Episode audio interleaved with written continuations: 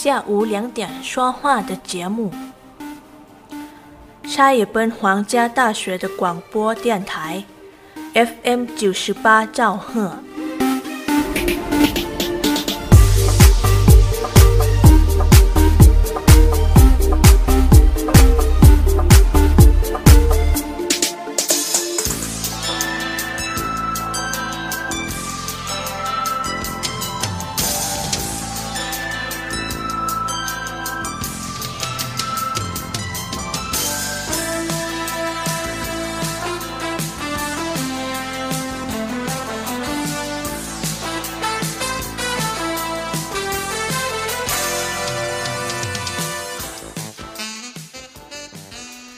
ค่ะท่านผู้ฟังคะต้อนรับเข้าสู่ช่วงเวลาของรายการ คุยกันบ่าย 2 โมงนะคะ ดิฉันตุ๊กธนทรทำหน้าที่ดำเนินรายการ FM 98 MHz สถานีวิทยุ มหาวิทยาลัยราชพัฒชัยภูมิค่ะ ติดตามทางเพจ Facebook CPRU Radio 98 MHz ได้อีกช่องทางหนึ่งพอดแคสต์คุยกันบ่าย 2 โมง และที่วิทยุออนไลน์ CPRU Radio นะคะ พลตฟอร์ม YouTube ท่านฟังสามารถเซิร์ชคำว่าคุยกันบ่าย2โมง เราก็มีไปออนไลน์ที่นั่นด้วยเหมือนกันค่ะ วันนี้อะไรคงไม่ฮอตไปยิ่งกว่าสถานการณ์น้ำท่านฟังคะเป็นฤดูกาลแล้วก็เป็นช่วงน้ำหลากทั้งน้ำป่าน้ำฝนที่หนุนที่สะสมนะคะที่มีผลทำให้เกิดอุทกภัย แล้วก็สิ่งที่เราต้องที่จริงเตรียมการมานานมากนะคะ อย่างท่านผู้ว่า แล้วก็หน่วยงานที่เกี่ยวข้องบูรณาการประชุมติดตามนะครับ ทุกวิธีที่จะช่วยกันไม่ให้มีความเดือดร้อนน้อยที่สุด แต่ว่าฤดูกาลแล้วก็น้ำท่าที่มาตอนนี้นะคะ จะเห็นว่าอย่างน้ำที่เอ่อท่วมค่ำวานเนี้ยทุกฟังก็จะเป็นภาพของ อ่าเป็นภาพที่หลาย ๆ ท่านบอกโอ้โหสัญจรลำบากมากนะคะเป็นช่วงเย็นช่วงค่ำมาจากห้วยยางบ่า อันนี้หมายถึงในเขตจังหวัดชัยภูมินะคะ ซึ่งทางจังหวัดก็เร่งสูบออก ตอนนี้แยกโรงเรื่อย น้ำสูงรถเล็กควรระวัง วงเวียนเจ้าพ่อรถเล็กยังวิ่งได้ ออกจากเจ้าพ่อไปเรียนเรียนศูนย์ทอพัฒนารถเล็กไม่ควรผ่านนะคะแต่ว่าวันนี้มีมีรายงานมาล่าสุดก็คือ สูบออกก็พอวิ่งได้แหละนะคะ ถ้าไม่มีฝน ไม่มีฝน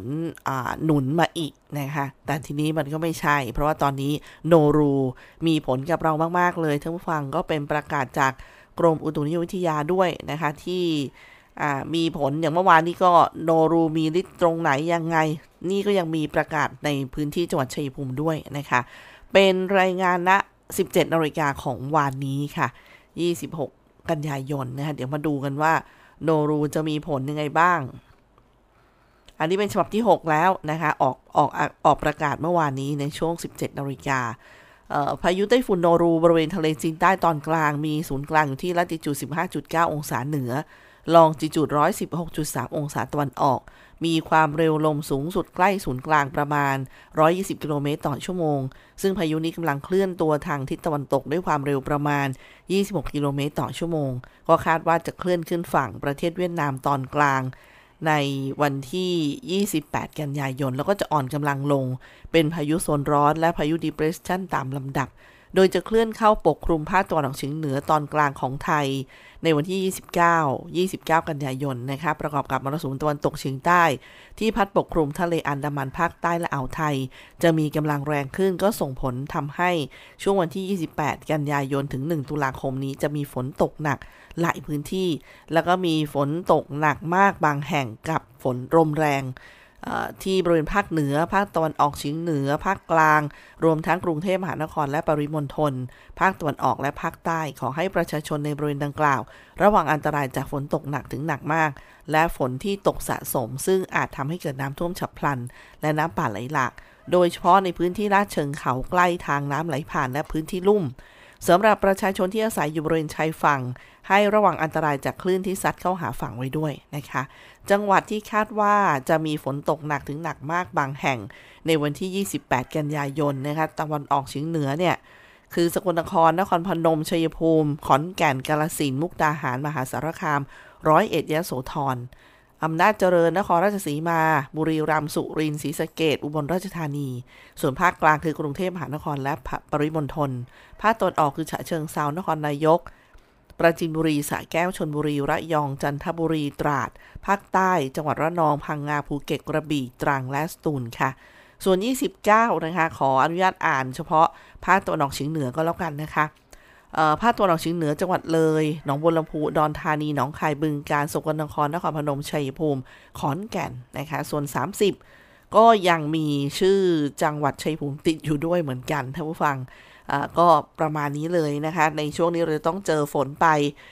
จนถึง 1 ตุลาคมละนะคะ ทีนี้ที่มันจะต้องระมัดระวังคือตอนนี้น้ำท่ามันเอ่อมันปริ่ม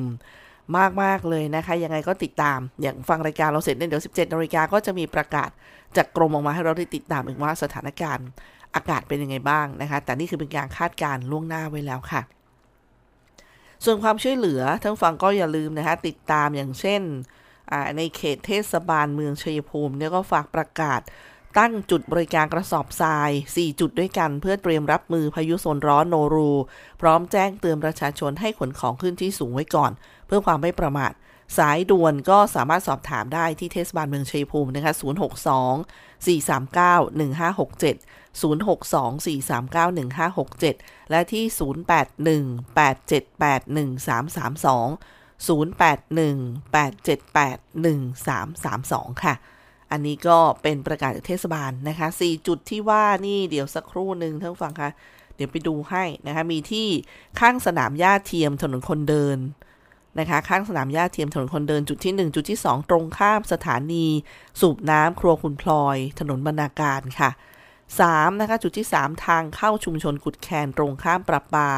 ประปาเก่านะคะ แล้วก็ 4 หน้าวิทยาลัยเกษตรค่ะ 4 จุดด้วยกันนะคะ ถ้าท่านฟังอยู่ในเขตเมืองก็ไปรับบริการจุดนี้ได้นะคะ ก็เป็นจุดให้บริการค่ะ ก็ต้องขอบคุณท่านนายกทีวราวิตนากร แล้วก็ยังมีนะคะ เดี๋ยวตอนนี้เรียบเรียงเรื่องของสถานการณ์น้ำให้หมดก่อนเลย เมื่อวานนี้ค่ำๆท่านฟังโอ้โหก็ค่อนข้างสับสนวุ่นวาย เพราะมีน้ำเอ่อท่วมหลายจุดนะอย่างตัวเมืองก็ยางบ่านี่ก็สีแยกลงเรื่อยยาวไปทางโน้นเลยนะคะ หลายท่านก็บอกน้ำเข้าบ้านแล้วแล้วอย่างในตัวเมืองก็อย่างเช่นสถานการณ์น้ำเนี่ยที่เมื่อวานเออนะคะเอออยู่ช่วงจุดสีแยกโรงเลื่อดเก่าสำนักงงานสหกรณ์เนี่ย ตอนนี้สถานการณ์ในช่วงเช้าที่ผ่านมาบอกมีน้ำรอระบาย ระยะทางประมาณ 150 เมตร สูง 5-10 เซนติเมตร จุดสีแยกโรงเลื่อยสีแยกหนองบ่อนะคะมาทางสีแยกหนองบ่อในร้อยเมตร สูงระดับเดียวกัน 5-10 เซนติเมตรค่ะ จุดสีแยกวิทยาลัยสารพัดช่าง มีน้ำขังบริเวณปากท่อระบายน้ำเล็กน้อย เล็กน้อยมีมีปริมปริมเจ้าจุดหน้าโรงเรียนชัยภูมิพัฒนิชุมพลหน้าโรงพยาบาลขออภัยค่ะหน้าโรงพยาบาลชัยภูมิ และวงเวียนเจ้าพ่อพยานแลนน้ำลดลงแล้วในในช่วงเช้านะคะ เครื่องสูบน้ำจุดครัวคุณพลอย แล้วก็ห้วยกุดจานยังเดินเครื่องสูบน้ำต่อเนื่องค่ะ น้ำในลำห้วยเสียก็ยังไหลได้เรื่อยๆนะคะนี่ก็เป็นสถานการณ์เมื่อช่วงเช้าที่ผ่านมาแล้วก็ยังมีต้องขอบคุณชุดเคลื่อนที่เร็วกองร้อยอสจชยหนึ่งที่อ่า ให้ข้อมูลมาขอบคุณสำนักงานประชาสัมพันธ์จังหวัดด้วยนะคะ ส่วนที่เย็นวานท่านฟังที่เป็นความสับสนที่ถนนสาย 201 ช่วงแยกหนองบัวใหญ่ถึงแยกบ้านกอกอำเภอจตุรัสมีน้ำท่วมผิวจราจรขาล่องนะคะเหลือเพียงหนึ่งช่องจราจรเท่านั้น ซึ่งทางสพจตุรัสก็ประสานแขวงการทางตำรวจทางหลวง ให้เปิดช่องทางพิเศษพร้อมจัดชุดจราจร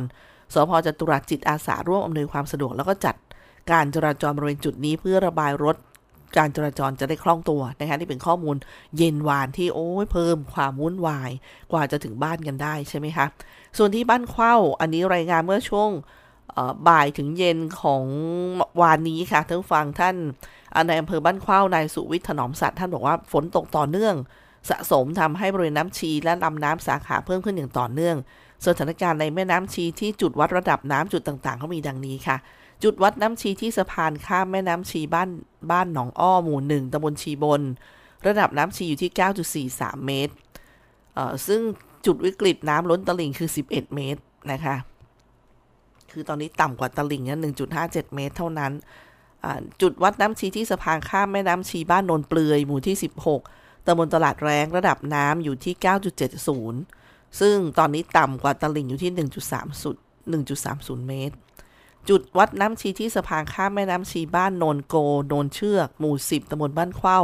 ระดับน้ำชีตอนนี้อยู่ที่ 8.80 ต่ำกว่าตลิ่งอยู่ที่ 2.20 เมตร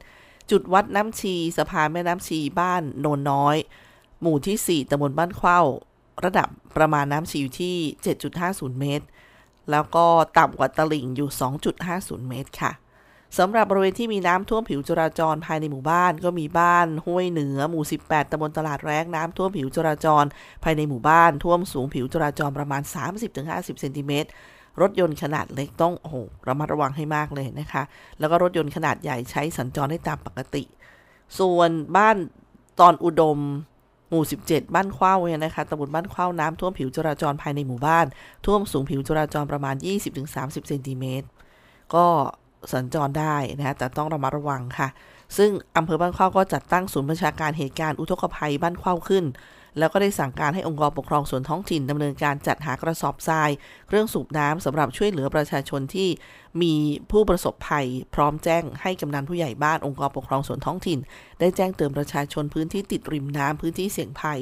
ให้ติดตามสถานการณ์อย่างใกล้ชิดนะคะแล้วก็เฝ้าระวัง ยกสิ่งของขึ้นที่สูงจัดเตรียม การตั้งโรงครัวประกอบอาหารจัดหาถุงยางชีพ เครื่องมือวัสดุอุปกรณ์ แล้วก็จัดเตรียมสถานที่จัดตั้งศูนย์พักพิงชั่วคราว ในแต่ละตำบลพร้อมจัดเตรียมเจ้าหน้าที่ปฏิบัติงานช่วยเหลือพี่น้องประชาชนตลอด 24 ชั่วโมงนะคะท่านผู้ฟังก็สังเกตง่ายถ้าอยู่ในพื้นที่ตำบลไหนเนี่ยก็ดูผู้นำชุมชนท่านค่ะ กำนันผู้ใหญ่บ้านท่านจะทราบว่าทางการเนี่ยจะเอาทรายไม่ตรงไหนนะถุงทรายบางทีมีมาให้แต่จะไม่พอท่านผู้ฟังอาจจะต้องเตรียมจัดซื้อเองด้วยนะถ้าพูดถึงเพื่อความปลอดภัย แล้วก็สติต้องมานะคะเวลาเกิดเหตุการณ์แบบนี้ ส่วนเมื่อวานนี้ค่ะทางด้านนายชันชัยสอนศรีวิชัยท่านรองผู้ว่าราชการจังหวัดชัยภูมิพร้อมด้วยนายเชิงชาย ชาลีรินสมาชิกสภาผู้แทนราษฎรเขต 2 จังหวัดชัยภูมิ นายวรสิทธิ์พุทธจีบนายอำเภอจตุรัสนายอัธวี อุระวัฒนพันธ์นายกเทศมนตรีตำบลจตุรัสก็ลงพื้นที่ติดตามสถานการณ์น้ำในพื้นที่อำเภอจตุรัสค่ะ โดยเมื่อวันที่ 15 ถึง 26 กันยายนเนี่ยเกิดฝนตกหนักในพื้นที่ ก็ทำให้น้ำไหลท่วมพื้นที่อำเภอจตุรัส2จุด คือถนนสาย 201 ฝั่งขาเข้ากรุงเทพระยะทางประมาณ 300 เมตร ซึ่งขณะนี้ก็ทำการปิดทางจราจรให้รถสัญจรผ่านได้ช่องทางเดียว อันนี้เมื่อวานนี้ตอนช่วงค่ำมาท่านฟังคะ ทางหมวดการทางจัตุรัสก็ได้นำแบรีเออร์ และสัญญาณไฟมาอำนวยความสะดวกให้กับรถที่สัญจรไปมา ส่วนโรงพยาบาลจัตุรัสน้ำได้เข้าไหลท่วมถนนและพื้นที่ของโรงพยาบาล แต่ยังไม่ไหลเข้าพื้นที่ตัวอาคาร ซึ่งขณะนี้ระดับน้ำได้ลดระดับลงเรื่อยๆ ซึ่งบุคลากรทางการแพทย์ก็ยังปฏิบัติหน้าที่ตามปกติค่ะ ด้านท่านรองชันชัยบอกว่ามีสั่งการให้ติดตั้งเครื่องสูบน้ำเพื่อระบายน้ำทั้งเทศบาลตำบลจัตุรัสก็ดำเนินการติดตั้งเครื่องสูบน้ำเรียบร้อยแล้ว แล้วก็สูบน้ำโดยท่านสสเชิงชายชาลีรินก็ บอกว่าได้รับการสนับสนุนเครื่องสูบน้ำจากท่านสสเชิงชายด้วยหมายต้องขอบคุณนะคะ โดยมวลน้ำที่สูบจากถนนสาย 201 เนี่ยจะลงสู่ลำห้วยกอก ซึ่งขณะนี้ลำห้วยกอกยังสามารถรับน้ำได้อีกนะคะนั่นก็เป็นสถานการณ์ แล้วก็ยังมีคำเตือนเฝ้าระวังน้ำล้นตลิ่ง น้ำป่าไหลหลาก 28 กันยายนถึง 3 ตุลาคมนี้ค่ะกับพายุโนรูนี่แหละท่านผู้ฟังคะ ชุมชนใกล้ทางน้ำพื้นที่ไหนเคยท่วมเนี่ยบอกเลยว่ายกของขึ้นที่สูงไว้ก่อนนะคะเพื่อความปลอดภัยเตรียมตัวกันได้เลย ส่วนตัวเมืองจตุรัสก็อย่างที่แจ้งไป 2 จุดนะคะถนน 201 แล้วก็ถนนสายล่างรถเล็กก็หลีกเลี่ยงนะคะเสี่ยงเสี่ยงนะคะส่วนทางด้านโครงการส่งน้ำและบำรุงรักษาชีบน อ่างเก็บน้ำลำคันฉูค่ะ ที่ฝากประกาศเตือนทั้งสองเรื่องกันมา ต้องขอบคุณนะคะส่วนย้ำกับในเขตเทศบาล เรื่องการวางจุดวางกระสอบทรายก็อย่างที่แจ้งไปนะคะเเบอร์โทรศัพท์สายด่วนในเขตเทศบาลก็ 062 439 1567 062 439 1567 และ 0818781332 นะคะ ทบทบทวนกัน ส่วนจุดที่ตั้งของทรายในเขตเทศบาลนี่ก็ข้างสนามฟุตบอลญาติเทียมถนนคนเดิน จุดที่ 2 ตรงข้ามสถานีสูบน้ำครัวคุณพลอย ถนนบรรณาการ จุดที่ 3 ปากทางเข้าชุมชนกุดแคนตรงข้ามประปาเก่านะคะแล้วก็หน้าวิทยาลัยเกษตรนะคะอันนี้ต้องบริการตัวเองค่ะนะคะอันนี้ก็ต้องขอบคุณ แล้วก็พวกเราก็ต้องสู้ๆนะคะตั้งสติให้ดีเดี๋ยวพักกันสักครู่ค่ะท่านผู้ฟังค่ะ พระบาทสมเด็จพระเจ้าอยู่หัว ทรงพระกรุณาโปรดเกล้าโปรดกระหม่อม พระราชทานผ้าพระกฐิน ให้มหาวิทยาลัยราชพัฒชัยภูมิ ตามที่ขอพระราชทานเพื่อน้อมนำไปถวายพระสงฆ์จำพรรษาการท่วนไตรมาสนวัดชัยสามหมอ พระอารามหลวง ถนนชัยภูมิภูเขียวตำบลช่องสามหมออำเภอแก้งเคราะห์จังหวัดชัยภูมิ ในวันที่ 3 พฤศจิกายน 2565 นี้ พุทธศาสนิกชนร่วมเป็นเจ้าภาพได้ที่ ธนาคารกรุงไทย สาขาชัยภูมิ ชื่อบัญชี กถินพระราชทาน มหาวิทยาลัยราชพัฒชัยภูมิ เลขที่บัญชี 307ขีด3ขีด180 62 ขีดหนึ่งสามศูนย์เจ็ดขีดสามขีดหนึ่งแปดศูนย์หกสองขีดหนึ่งสอบถามเพิ่มเติม โทรศัพท์ศูนย์หกสี่ห้าแปดสองสี่สองสองเก้า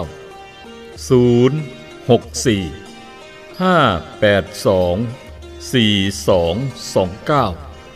ขโขปุญญัสสะอุจโย การสะสมขึ้นซึ่งบุญนำความสุขมาให้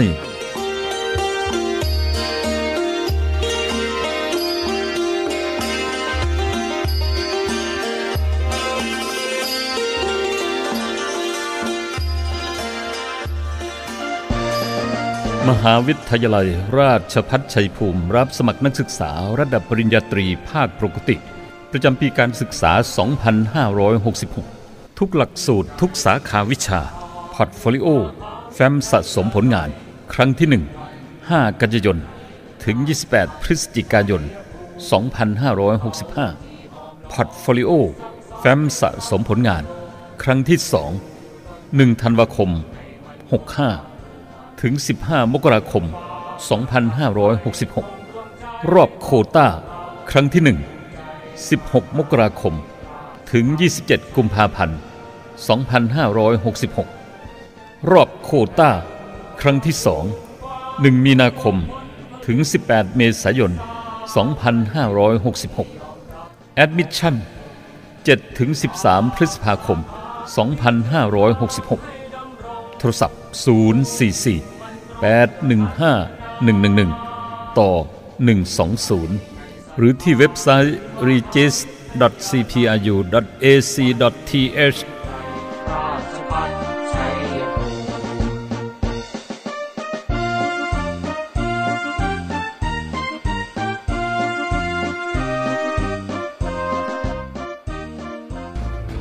เพราะเรา มีหน้าที่กำกับดูแลบริษัทประกันภัย ตัวแทนและนายหน้าประกันภัยให้มั่นคงโปร่งใส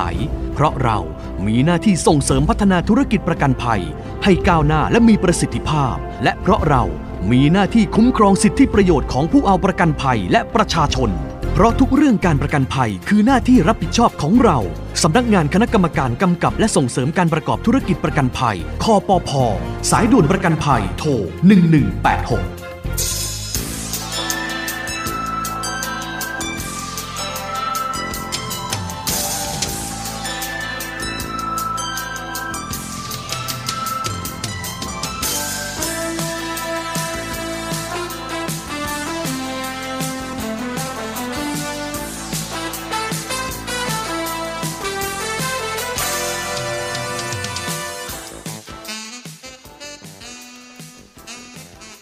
คุยกันบ่าย 2 โมงนะคะท่านฟังอยู่ด้วยกันตรงนี้ค่ะ ทั้งที่หมายเลขคลื่น 98 MHz หน้าปัดวิทยุของท่านนะคะ หรือจะเป็นที่เพจ Facebook CPRU Radio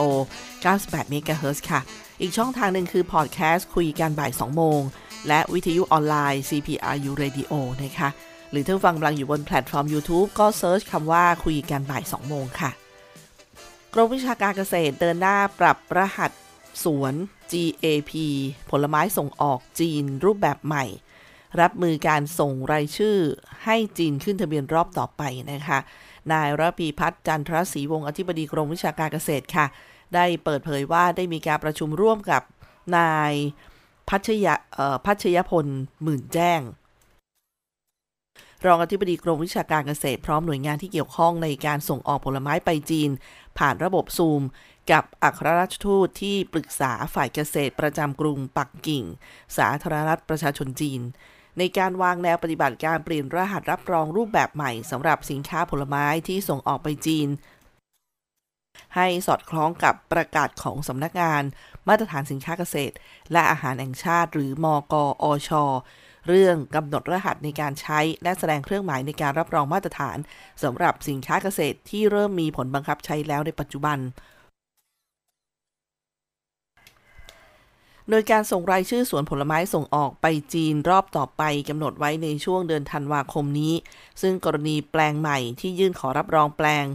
GAP และแปลงเก่าที่ขอยื่นต่ออายุ GAP ไปแล้วนั้น กรมได้เปลี่ยนรหัสให้เป็นรูปแบบใหม่ทั้งหมดแล้ว ส่วนแปลงเก่าที่ GAP ยังไม่หมดอายุเกษตรกรสามารถติดต่อมายัง สวพ ในพื้นที่ใกล้บ้าน เพื่อยื่นขอเปลี่ยนเป็นรหัสรูปแบบใหม่ได้แล้วตั้งแต่บัดนี้เป็นต้นไป จนถึง 30 พฤศจิกายน 2565 กรมวิชาการเกษตรได้เดินหน้าปรับเรื่องของรหัสใหม่ตามที่มกอชออกประกาศ ในกรอบเวลาที่กำหนดเนื่องจากกรมเห็นว่าเป็นโอกาสที่ดี ที่จะได้ปรับปรุงระบบให้สมบูรณ์ยิ่งขึ้น รองรับฤดูส่งออกผลไม้ใหม่ ทั้งทุเรียนและลำไยที่จะเริ่มในเดือนกุมภาพันธ์ปีถัดไป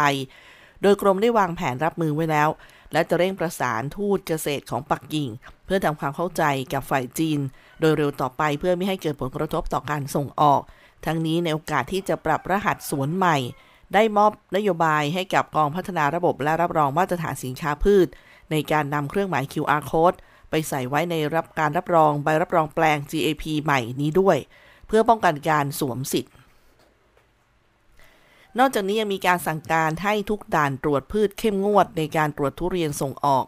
หากพบเจ้าหน้าที่กระทำไม่ถูกต้อง พิจารณาลงโทษตามกฎระเบียบราชการทันที กรณีเอกชนรายใด มีประวัติว่าเคยพบการเตรียมส่งทุเรียนด้อยคุณภาพ ให้ตรวจสอบร้อยเปอร์เซ็นทั้งต้นทางและปลายทางก่อนออกนอกประเทศ